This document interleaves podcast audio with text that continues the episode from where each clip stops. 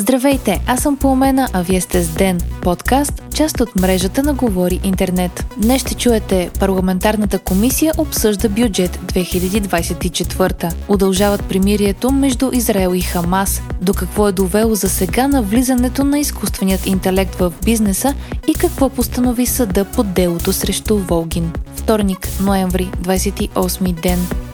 Бюджетът за 2024 година бе разгледан на извънредно заседание от парламентарната комисия днес. Финансовата рамка за страната предвижда минималната заплата да стане 933 лева от 1 януари, а от началото на юли минималната пенсия ще е 580 лева. Бюджетът е разчетен при очакван ръст на економиката от 3,2% и 4,8% средногодишна инфлация. Дефицитът е 3%. Финансовата рамка претърпя сериозни промени след натиск от ГЕРБ ДПС, без чието гласове не може да бъде прията в Народното събрание. Министерството на финансите се отказа от предварително разчетените приходи от 2 милиарда лева от транзит на руски газ през страната ни. Това наложи да се намали с 2 милиарда лева и капиталовата програма, както и дългът, който правителството може да изтегли до година. Според финансовия министр Асен Василев, истинската дискусия за бюджета ще се случи на второ четене. Той заяви, че в проекто бюджета е заложен ръст на доходите средно с 11%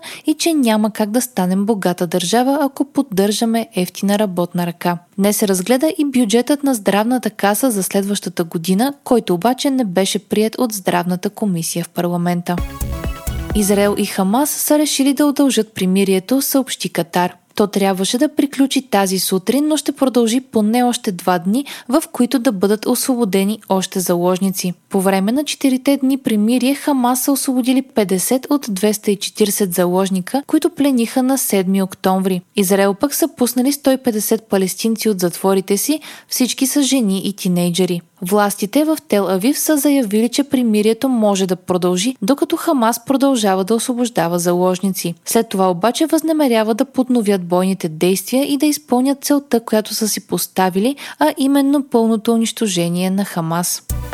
Софийският районен съд се произнесе по делото срещу Петър Волгин. Според съда, изказването на журналиста е прекрачило границите на журналистическата етика, както и на свободата на словото, но не е причинил вреда на ищцата. Припомняме, че журналистът на БНР написа във фейсбук профила си, че е достатъчно да погледаш само десетина минути някой нахален и неумен богаташ като Хампарцумян, за да разбереш защо е трябвало да има народен съд. Волгин прави тази публикация на 1 февруари, когато се почитат жертвите на комунизма. Това подтикна 102 годишната Ценка Горанова да заведе дело срещу него. Тя обаче е жертва на комунистическият режим, а не пряко на Народният съд. Съпругът на Горанова е убит през 1944 година от новата власт, а две години по-късно е обявен за безследно изчезнал. Членовете на семейството му са заклеймени като врагове на народа. По настоящото дело Софийският районен съд приема, че изказването на Волгин е противоправно, но че то не е увредило директно жената. Искът и за 5001 лева е отхвърлен и тя трябва да плати на Волгин 1200 лева разноски по делото. Срещу журналистът има и още едно висящо дело по колективен иск за същото изказване.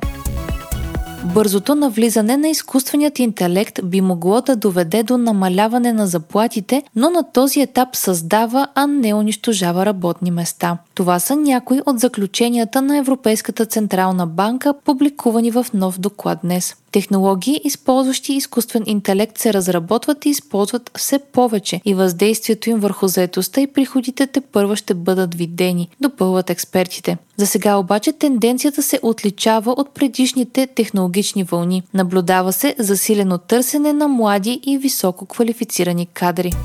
Вие слушахте подкаста Ден, част от мрежата на Говори Интернет. Епизода подготвих аз, Пламена Крумова Петкова, а аудиомонтажа направи Антон Велев. Абонирайте се за Ден в Spotify, Apple iTunes или някое от другите подкаст приложения, които използвате.